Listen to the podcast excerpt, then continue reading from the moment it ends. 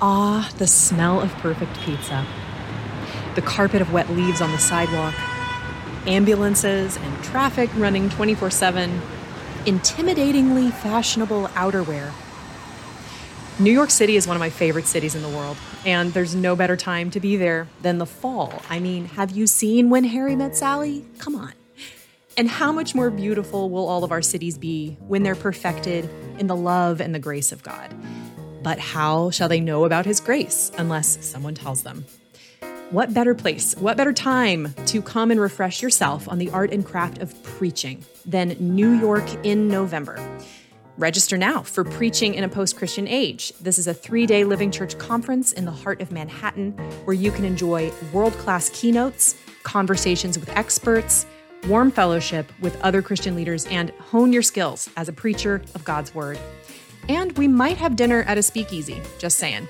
Tickets start at just 50 bucks. Find more information at livingchurch.org forward slash events or click the link in the show notes today.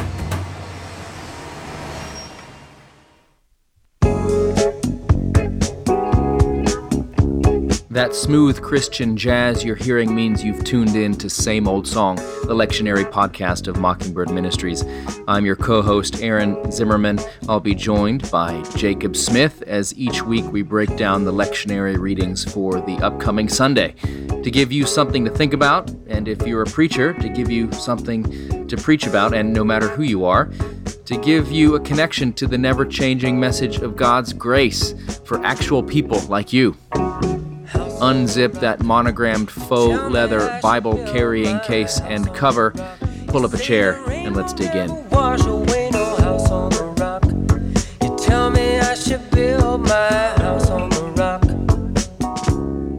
Jake, here we are. I uh, uh, we were both wearing our collars as we did our little pre-show banter, uh, the the kind that's not recorded, the real director's cut stuff. Um, but now I've taken mine off because there's a rule in the universe that only one of us can wear a collar at the same, at the same Mhm, time. that's right. So now you're normally looking- I'm not wearing one. Yeah, I know. So I let you have the have the thunder today. How you doing? I'm well. I'm well. How are you doing? Hanging in there. Great. I'm desperately in need of a haircut, but it's a sign of my life that I haven't gotten one because I am so I'm catching myself coming and going.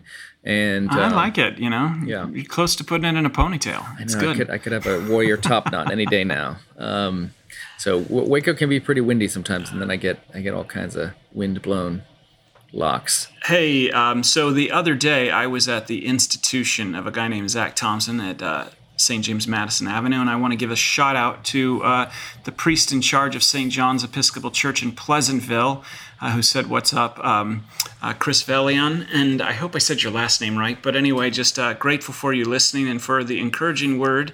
Uh, that you uh, were to me um, on that evening. So, anyway, shout out and thanks for listening. Okay, so back to me. I would like to continue to talk about how I'm doing. Your hair? No, no, Your I'm, hair. I've moved on. That was the worst segue ever. You're like, okay, done with that. Yeah. Now a shout out that, to No, Pleasantville. I mean, Sorry, you know, Pleasantville. what's up? Uh, I, I, Jake butchered your name. I never would, but Jake is that kind of person. So just remember, St. Albans, Waco. That's where it's at. All right, so we got some readings for Sunday, October 29th. You didn't even ask me how I'm doing, man. I don't. But anyway, I don't that's care. good. We've Oh, used well, up all the time. You, used up your time to give a Good. shout out to your friend. So no. I know. I think I Well, gave. A, I have how are you, Jake? No, I'm good. I'm good. Moving on. So Sunday. Should we start over? No, this I'm is just- great. This is this is the gold content that people have come to love with same old song. Yeah. This is the good stuff. Car talk of lectionary podcast.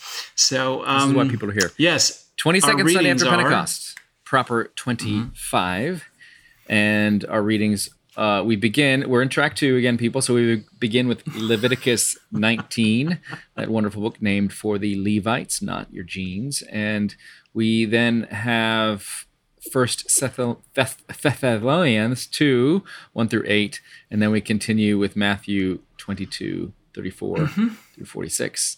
Um, so we begin here with Leviticus, and we have a call to be holy. Jake, what is holiness? Mm. I mean, it is absolute and total perfection.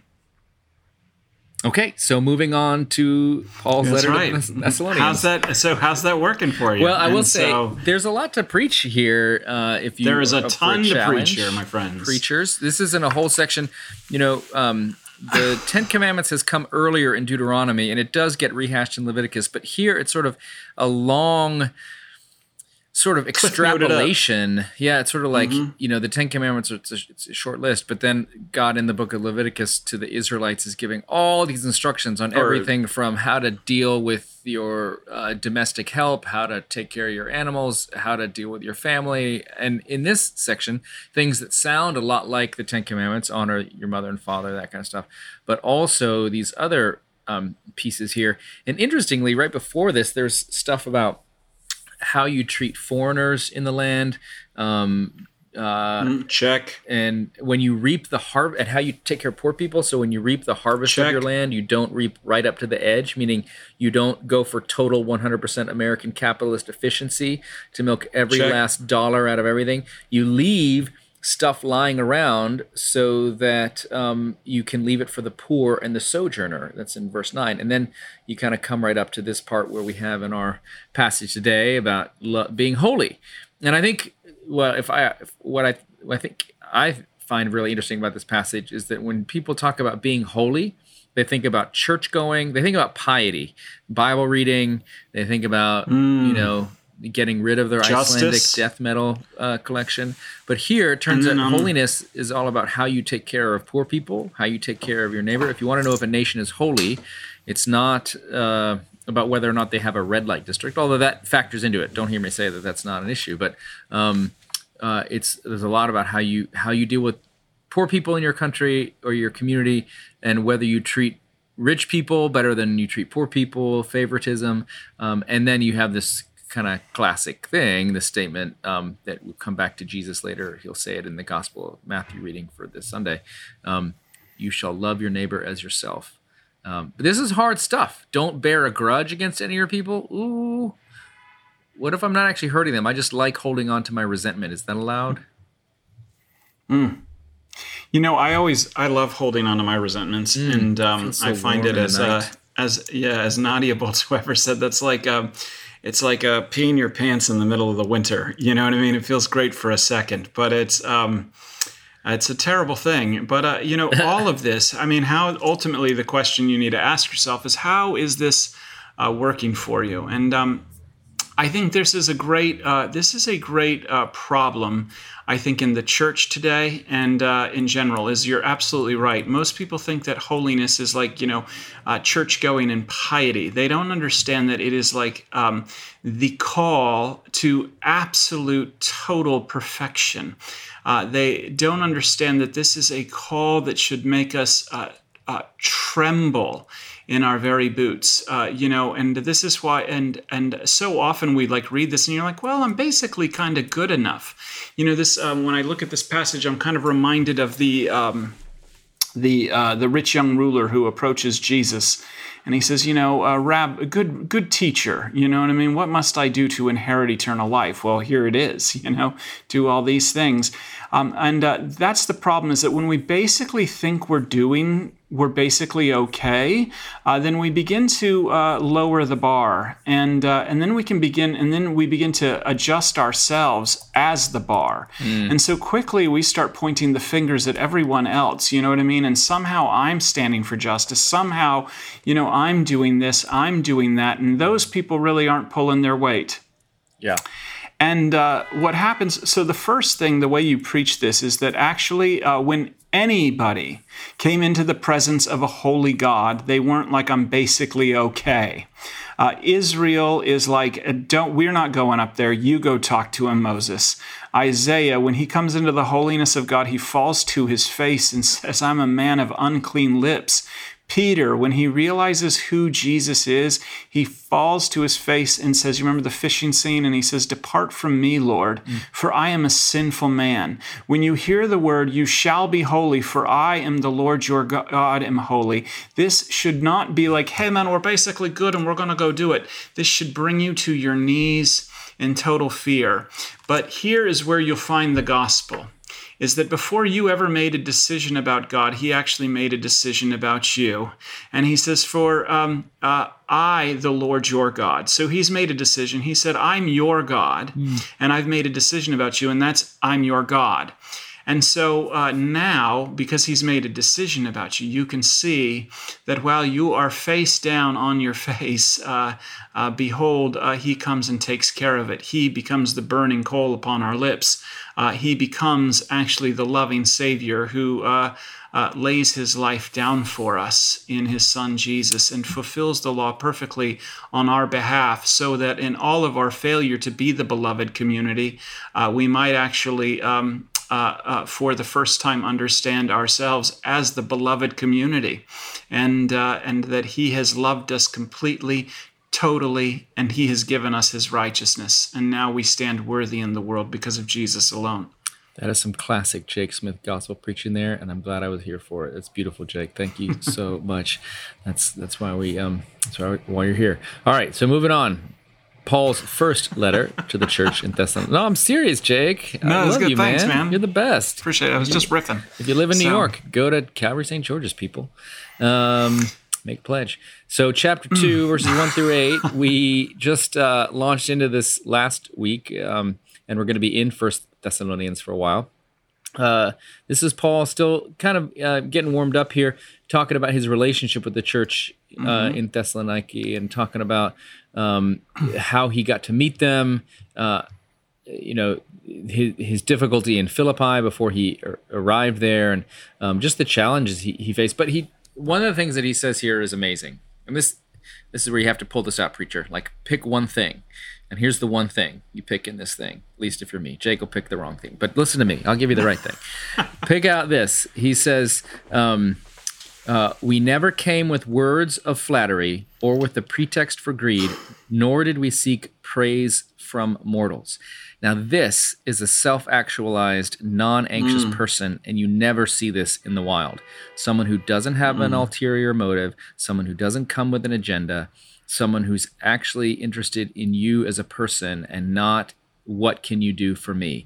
He's not worried about your opinion of him or your approval. And golly, I read this, I'm like, I, I wish I could be like St. Paul because I'm Uh, not yeah, there totally. yet. But isn't Especially it amazing in that stewardship. yeah, Paul doesn't come to flatter you. He doesn't try to need you to make need you to like him.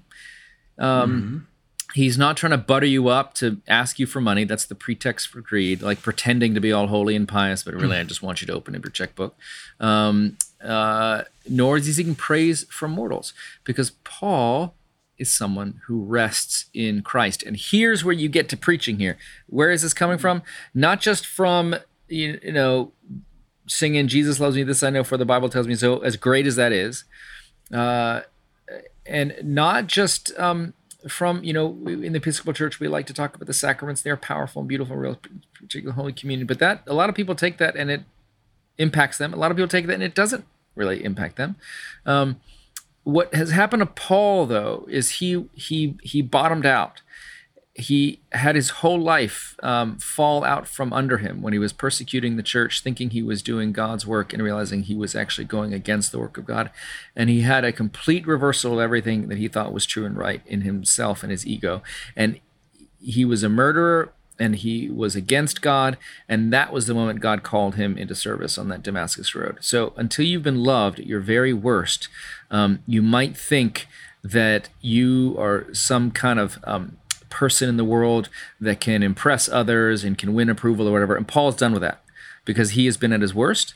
And it's at that moment that he was loved and discovered the truth of the gospel. And if he's saying, if I can be loved at that level, and if God loves me at that level, at sort of not just ground zero, but like the basement, uh, like at the very bottom. If God can love me there, then I don't need to get, I don't need to flatter other people. I can, I can walk in the world confidently as someone who's loved, and that's why He can be among them, like as He says, like a nurse tenderly caring for her own children, um, because He's now operating in the world from a place of being loved, and can love others. So that's how you preach First Thessalonians two, That's beautiful, in man. my opinion. Well, thank you. No, I love this. This is like a really this is a real introduction into who Saint Paul is, and uh, the thing that I uh, love about this is that, and this is um this is a real this is a lesson actually for a lot of pastors. Uh, what Paul is describing right here is his authority. You know, a lot of pastors we chuck on the collar and we're autom- and I'm wearing mine right now. You know, so but uh, um, we think that um, you know, and it gives us power, but power um, is uh, not authority. authority is given by a congregation. And so in this particular passage, he's speaking about why he has been given, um, why he is, has authority as, as an apostle. You know, and he says, But we were gentle among you, like a nurse tenderly caring for her own children. So deeply do we care for you that we are determined to share with you not only the gospel of God, but here I love this, um, but also ourselves, because we you have become very dear to us. And I think that this is the real uh, key into understanding what like um, it is to be a Christian in the world and what it is, especially to be a pastor in the world, but for your congregation's sake, being a Christian in the world. And uh, I've gotten tuned into this, The Tamed Cynic by Jason, a Mockingbird friend, Jason Micheli. Mm. And uh, I mean, he, I, I could read this just all day. And, uh, but he uh, puts this question out in, in one of his essays um, that is about Saint, uh, or Saint Karl Barth, preach as if nothing has happened. And uh, uh, our good friend R.J. Heijmen turned us on to this. But he says, Are we as Christians called to make a difference in the world? Or are we called are we called to live in the difference Christ has already made in the world? Mm. How you answer that question makes all the difference. And before you answer, remember the overwhelming majority of Christians since the time of Jesus have been poor and illiterate, oppressed and anonymous. And I mean that's I mean other than the illiterate part, I mean that is like basically a description of Paul. Mm-hmm. There's an assumption of privilege that lurks behind the answer that Christians are called to make a difference in the world. If making a difference in the world is what Christians are meant to do, then most Christians for most of Christian history have lacked the power to do what they're allegedly called to do. Yeah. But uh, what we see here is Paul doing what Christians are called to do, and that is live in the difference Christ has already made in the world. Here he is a Jew, um, and uh, he's dealing with a primary Gentile uh, Gentile congregation, and he's talking about how much he loves them. And this is the difference that Jesus has already made in the world. He's torn down the walls of hostility that stand between us you know, between Jew and Gentile in that day. And he's done the same thing in between uh, Gaza and uh, and uh, Israel. He's done the same thing between Azerbaijan and uh, Armenia. He's done the same thing between Republicans and Democrats. The problem is, is that we're just so busy being the difference in the world, we fail from the pulpit to, like Paul, proclaim uh, the difference and be the difference that Christ has already made. And, uh, and I think that that is really at the very heart of what Paul is getting at here in First Thessalonians. Amen. And so we now move on to the Gospel of Matthew, where we have a nice bookend because this is where Jesus quotes the reading that we heard at the beginning in Leviticus 19 mm-hmm. love your neighbor as yourself. And here we are ending Jesus being grilled uh, by the Sadducees and the Pharisees. He's silenced the Sadducees, and now the Pharisees are like cracking their knuckles, like, okay, well, now if the Sadducees, a, a certain sect mm-hmm. of Judaism, weren't able to to kind of trap Jesus in some sort of question, he now now the Pharisees are going to take their their turn at him, and they ask him a question to test him: which of the commandments is the greatest? And he says in this classic response, which we say in every Rite One service of Holy Eucharist in the Book of Common Prayer, um, we begin with the summary of the law um, you shall love the Lord your God with all your heart, soul, mind, and strength. This is the great commandment. And the second is like unto it Thou shalt love thy neighbor as thyself. On these two commandments hang all the law and the prophets. Boom. And uh, they're, they're like, okay, like what? They, they have no response just because it's just, it's perfect. Mm-hmm. And uh, then they say, well, okay, um, uh, now Jesus is going to take his turn to answer them. Mm-hmm. And he says, okay, so now it's my turn. You couldn't, I answered your question correctly. What do you think of the Messiah? Whose son is he? And they say, the son of David. And so he says, well, then how then is that David, inspired by the Holy Spirit in writing the Psalms, says, uh, the Lord said to my Lord, sit at my right, sit at my right hand. So David is saying, God has said to my Lord, meaning David has a Lord, this Messiah. Um, and so, how is that possible if uh, if if the Messiah is the son of David? So they think the Messiah is going to be a son of David, an heir, a, a scion of the Davidic line, a, a king of Israel in the political and military sense. And he's saying, well, wait a second, I think there's something more going on because you read David talking in the Psalms that actually the Messiah, the one to come, is is his Lord. So how can he be his son? And then they're all quieted. They can't answer, and they are they shut their mouths. And it says nobody asked them any more questions. So I think um, one of the things that I have been talking about lately, in light of this war in Israel and Gaza uh, against Hamas is the um, the this is another one of those instances that shows that the world often wants a messiah or some sort of leader from God who can be a political leader to solve our problems through political means. And it's not to say that politics don't matter and governance aren't, aren't important. Like all that is very important. But Jesus always rejects political power when it's given to him and seems to think that there is a human problem that is much bigger um, and much deeper and that's what he comes to deal with and so this begins to hint at that he's not mm. come to be a son of david and put a crown on his head and sit on a throne in jerusalem he's come to be the King of Kings, the Lord of Lords, the Prince of Peace, the Savior of the world, the, the Logos who has now um, put on flesh and dwelt among us to hmm. save us through his death and resurrection. The, and how you make this real for your congregation is you talk about in your life, you have lots of problems that need fixing. But ultimately, you could fix all those problems. You could win the lottery. And this happens all the time. People win the lottery, it solves a bunch of problems, but it also creates more problems. And then, like, two years later, they're like, you know, everybody's left them and they're near death. Um, and so this, this, I mean, that's not an exaggeration. That happens when people win big lotteries all the time. Um, you could solve all your problems externally, and you would then next week, I promise you, you would have all new problems. Like there's a deeper human brokenness, this low anthropology we talk about sometimes. So that's where I would go with this. And I would say, love your neighbors yourself. By the way, if you talk about that, make sure you let people know that that is impossible. Um, and, mm. uh, and make sure you tell them that, I mean, that this is what God does for us in Christ, and that is what if it ever if our lives ever begin to look like people who love their neighbor as themselves, that is a work of God, not our own efforts bringing that about. Mm. Jake, did I get it right? Yeah, man, that's really good. Uh, you know, I think there's a lot of fun you can have with this particular passage. Um, especially because uh, the Pharisees and the scribes, you know, when you you set the stage when you're when you're preaching, and you can remind them all that these guys had all become, if you will, commandment connoisseurs. You know, they had basically, uh, you know, boiled all of Genesis. Uh, Leviticus, Numbers, and Deuteronomy to basically 613 do's and don'ts in order to be pleasing in God's sight. And so I love this. They and this is part of a false set, set of questions that they've been asking Jesus in Matthew chapter 22. You remember, uh, you know, who do we pay taxes to? This is all like this is all a big setup. And so all of a sudden they want to get like, you know, Marie Kondo on everybody and, you know, declutter the law a little bit. So what's the what's the biggest one? And uh, Jesus doesn't give them one, he gives them two. So uh, basically, a description of the tablets of the law. The first side is about loving God, the second flows out of that um, to um, loving your neighbor.